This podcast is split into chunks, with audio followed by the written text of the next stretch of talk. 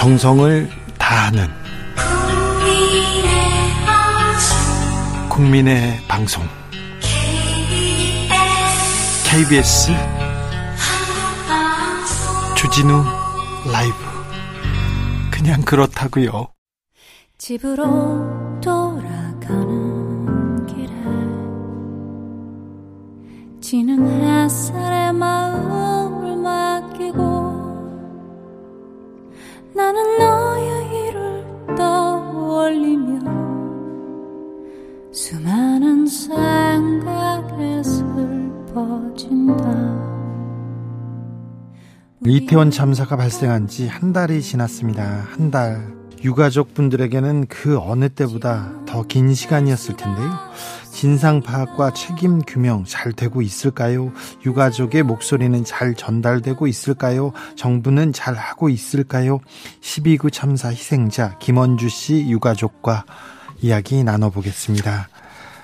안녕하세요. 네, 어려운 상황에서 목소리 들려주셔서 감사합니다.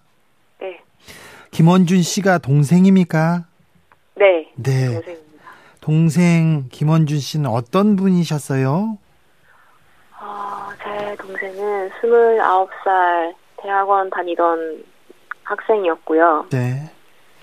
어릴 때부터 착하고 좀 내성적인 성격이었지만 착해서 부모님이 크게 속썩이거나 그러진 않았던 아이입니다. 네. 그리고 어 군대를 갔다 와서 남들보다 조금 늦게 수능을 치고 대학까지 들어가서 대학교 다닐 때도 나름 활발하게 활동도 하고 대학원도 혼자 힘으로 정부 연계된 어, 장학금 받고 들어가는 그런 과정에 입학을 해서 마지막 학기 다니고 있었습니다. 네. 참사 당일 어떻게 기억하시는지요? 당일은 일단 제가 31일이 일요일이었는데 네. 일요일 오전에 저 아, 제 아이와 남편하고 같이 이제 경기도 외곽에 나와 있었어요. 근데 오전에 10시 반에 아빠가 갑자기 전화가 오신 거예요. 경찰이 집에 왔는데 원준이가 사고를 당했다고 한다. 네가 빨리 가서 병원에 가서 얼굴을 확인을 해라. 라고 얘기를 하셨고 제가 이제 그 전화 받자마자 바로 병원으로 달려갔습니다. 네. 병, 병원에 가서 원준 씨를 만나셨어요. 네. 처음에 어 어디로 갈지는 몰라서 막 주저하고 있는데 그 사무실 장례식장 사무실로 오라고 하시더라고요. 네. 그래서 갔고 갔더니 어, 정보관이라는 경찰관 분하고 서울시청에서 나오신 공무원 두 분이서 계셨는데 제 동생이 압사를 했다라고 얘기를 했고 제가 좀 있다가 내려가서 얼굴을 확인했습니다. 네. 음, 가족분들이 모여서 말씀하셨는데 희생자의 사망 시각, 원인 아직 파악하지 못했다. 죽음의 진상을 알고 싶다. 이런 얘기도 했는데 네. 원준 씨의 마지막 순간에 대해서 어느 정도까지 어, 이렇게 파악하셨는지요? 제가 처음에 장례식장에 도착을 했을 때 거기 계시던 경찰관 분한테 들은 간략한 내용으로는 이미 어, 이태원에서 출발할 때부터 사망을 한 상태였고 그래서 바로 순천향 병원을 갔었는데 거기에 자리가 없어서 뭐 서울 경기 이쪽으로 각 병원마다 시신을 두세 구씩 나눴다 이렇게 얘기를 들었고요. 네. 그래서 제 동생이 최종적으로 자리가 있던 노원 의지병원에 안치가 되어졌습니다. 네. 그리고 사망 시간 같은 경우도 장소도 저희도 정확하게 알지는 못합니다. 현재까지도 그 사망 확인서에 써 있는 시간이 3, 10월 30일 0시 0분 이전 추정이고 사망 장소도 이태원 인근 도로, 해밀턴 호텔 인근 도로, 그리고 그 사인도 압사 추정입니다. 그러니까 뭐 어느 것 하나 확실한 것이 없습니다. 네. 그 노원 병원은 그 대가고 이렇게 가까워서 이렇게 지정된 거는 아닌가요? 그것까지는 잘은 모르겠는데 제 동생이 당시에 어 그러니까 살던 제 동생 그 호적상 살던 곳은 가깝긴 했지만 제가 유족 분들 만나서 얘기를 해보니까 예. 전혀 집하고 동떨어진 경기도 어디에 가 있는 분도 계셨고요. 예, 예. 네, 그랬던 걸로 알고 있습니다. 그런 분들 많더라고요. 네. 음, 지난주에 유가족 분들이 처음으로 목소리를 들려주셨어요. 기자회견을 열어서. 네. 그 유가족 분들의 목소리 어떻게 들으셨습니까? 아, 사실 저는 그 기자회견 기자회견을 그대로 들을 자신이 좀 없었습니다. 네. 제가 그거를 맨정신으로 볼 수 있을지 몰라서 그냥 화면만 틀어놓고 있었는데요. 그 저희 유가족 측이 요구했던 여섯 가지 모두 굉장히 공감을 하고 어, 그렇게 해서 합의를 해서 이제 기자회견을 했지만 사실 현재까지 그 여섯 가지 요구 사항 중에서 제대로 답변을 들은 건 하나도 없다고 봅니다. 정부나 지자체에서 어떻게 어떻게 좀 의견을 듣겠다는 얘기 안 했습니까? 기자회견 이후에 움직임 없었습니까? 움직임이라고 할 만한 게 지난주 금요일 정도에 이태원 참사 원스톱 센터라는 곳에서 유가족들한테 문자를 하거나 전화를 해가지고 유가족 모임에 동의를 하냐라는 연락을 했다고 해요. 네. 근데 그것도 제가 보니까 그 희생자 158명 유가족한테 다 연락을 한 게 아닌 게 저희는 연락을 못 받았거든요. 아, 그래요?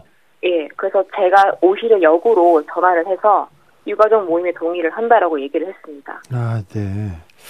아, 정부나 지자체에서 좀 유가족 목소리를 들어야 될 텐데 여기 잘 안 되고 있는 것 같습니다.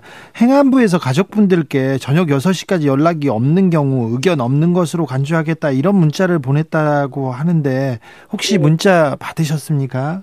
아니요, 문자 받지 못했습니다. 못 받았어요. 네, 그럼 못 받은 사람도 많은 거네요. 맞습니다. 아, 그래요?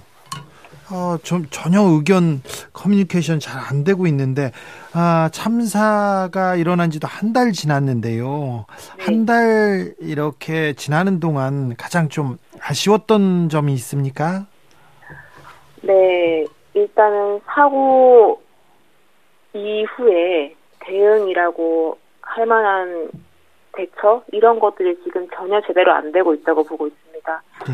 사실 책임을 져야 되는 분들이 나와서 다들 거짓말만 하고 있는 것 같아요. 핸드폰을 잃어버렸다, 뭐 보고받지 못했다, 또 명단이 없다 이렇게 얘기를 하시는데 그게 가능한 일인가요?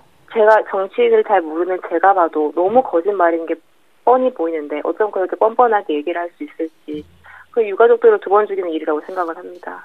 네. 아, 가족분들이 느끼시기에는 참사 책임을 져야 하는 네, 그런 사람들 책임자는 누구라고 보십니까? 당연히 대통령, 행안부 장관, 용산구청장, 경찰청장이라고 봅니다. 네. 아, 정치권에서 국정조사 하기로 합의는 했습니다. 지금까지 에, 합의는 했는데, 자, 가족분들께서 국정조사에 기대하는 부분이 있, 있습니까? 어, 사실 국정조사를 하겠다고 이루어지던 과정도 굉장히 아쉬운 점이 많은데요. 그, 그게 답답했죠, 한 달 동안. 네. 그게 그렇게 오래 걸릴 일인가부터 시작을 해서 정작 한다고 하는 게 예산안 처리와 묶어서 그리고 45일 또 굉장히 짧다고 봅니다. 어, 일단은 그 제가 그런 걸 보면서 좀 느꼈던 거는 사실 어느 누구도 우리 유가족들의 슬픔을 진정으로 공감해주는 사람은 거의 없다라는 걸 느꼈고요. 그저 그냥 158명이 억울하게 죽은 게 누군가한테는 자기들 이익을 위해서 줄다리기 하는 도구 정도로 쓰이고 있지 않나 그렇게 느꼈습니다. 정치권에서 자기들의 이익을 위해서 줄다리기 하고 있다, 이렇게 보시는군요. 네, 맞습니다. 한 달 동안 진상 규명을 위해서 책임자 그 규명을 위해서 좀 노력했어야 되는데 정치에서 보여준 게 없어요. 국정조사 한 해 만에 하다가 여기까지 왔습니다. 지금도 지지부진하는데 참 안타깝고 죄송스러운 마음이 듭니다. 네. 어, 가족들은요, 희생자분들 명단 공개를 놓고 어떤 얘기가 이렇게 오고 갔습니까? 명단 공개는 처음에는 저희도 굉장히 놀랐던 부분입니다. 저희가 동의, 명단 공개를 동의한다라고 한 적이 없는데, 네. 이제 민들레 측에서 먼저 내보냈기 때문인데요. 그 물론 유가족들 중에서도 명단 공개에 찬성하시는 분들도 있고 반대하시는 분도 계세요. 네. 네. 저는 이런 논란이 있었던 이유 자체도 애초에 정부 측에서 단추를 잘못 꼈기 때문에 생각 그렇다고 생각을 합니다. 처음부터 유가족을 다 불러 모아놓고 합동 분양소를 할 건데 위패를 원하냐 원하지 않냐 이런 거만 좀 조사를 했었더라도 네. 명단 공개를 가지고 왈가왈부할 만한 일이 생기진 않았을 것 같다고 생각을 하거든요. 네네. 어 처음에 정부에서 가족들한테 모여가지고 이런저런 어, 얘기 그리고 장례 절차에 대해서 이렇게 상의하지 않았습니까? 그런 절차를 상의한 적은 없습니다. 오히려 장례식 장에 와서 보상금을 주겠다고 먼저 얘기를 했고 저희가 보상금 얘기를 한 적도 없는데 네. 장례비를 지원을 하겠다느니 보상금을 주겠다느니 장례식장에 와서 그런 얘기부터 먼저 했습니다. 아. 아이고 원주 그런 얘기 전에 네. 먼저 왜 이런 일이 일어났고 누가 책임을 져야 되고 사과를 먼저 받아야 되는 건데. 네. 저는 상당히 순서가 잘못됐다고 봅니다. 원준 씨 장례는 어떻게 치르셨어요? 저희가 의지병원에서 네. 7시쯤에 그 검사분이 오셔가지고 검시 네. 필증이라는 걸 받아야 네. 어, 이 제 동생을 데리고 가서 장례를 치를 수 있다고 해서요. 네. 7시쯤에 이제 서울 노원병원에서 노원의 의지병원 출발을 해서 저희 고향으로 데리고 내려갔고 다음 날 하루 장례식을 치르고 그 다음 날 발이 나였습니다. 아, 거기에는 위패도 있었고 사진도 있고 영정 사진도 있고 그랬죠. 예, 장례식장이니까요. 네. 아, 근데 분양소에 위패랑 사진, 영정 사진도 없고 이런 그 분양소는 어떻게 보셨는지요? 제가 어, 그 용산 광장 쪽에 이태원 광장 쪽에 마지막 분양소 마지막 날이라고 해서 한번 찾아가 봤는데요. 네. 그냥 형식적인 것 같았습니다. 네. 음, 진상조사 과정에서 가족분들이 참여할 수 있기를 바란다 이런 말씀도 기자회견에서 들려줬는데, 네. 어, 자 가족분들도 진상조사 과정 지켜보겠다 이렇게 했을 때 정부에서 이렇게 응답이 왔습니까? 응답 온 거 없습니다. 그래요? 네. 혹시 정부가 이태원 참사 유족 간의 소통을 이렇게 막으려고 막으려고 연락처 공유 막았다 이런 보도도 있던데. 네. 그렇습니까? 저는 제일 처음에 병원에서 예. 처음 그 의지병원에서 저 저희 담당했던 정보관님이 네. 나중에 유가족끼리 모임을 할 수도 있으니까 대표 번호로 누굴 누구 번호를 알아가면 되겠냐라고 저한테 오히려 물어보셨거든요. 네. 그래서 저는 그때까지만 해도 아 유가족끼리 모임을 하나보다 네. 당연히 해주겠지라고 생각을 했어요. 네. 근데 뭐 그로부터 별 말이 전혀 없었습니다. 그리고 그러다가 저희가 오히려 먼저 민변 측에 연락을 해서 유가족끼리 모이게 되었는데 네. 거기 오신 유가족들 분에서는 오히려 다른 유가족의 정보를 알려주는 거는 개인 정보 이기 때문에 그럴 수 없다고 교육받았다라고 하는 공무원도 계셨다고 하더라고요. 아 그래요. 예. 아, 그런데 가족들끼리 모여서 얘기하면서 같은 입장 그리고 같은 피해를 받고 이렇게 공유할 부분이 많을 것 같은데요. 맞습니다. 실제로 저희 음 유가족끼리 만남이 있기 전에 다들 그냥 각자 혼자서 이 슬픔을 오롯이 견디고 있었습니다. 네네. 근데 네.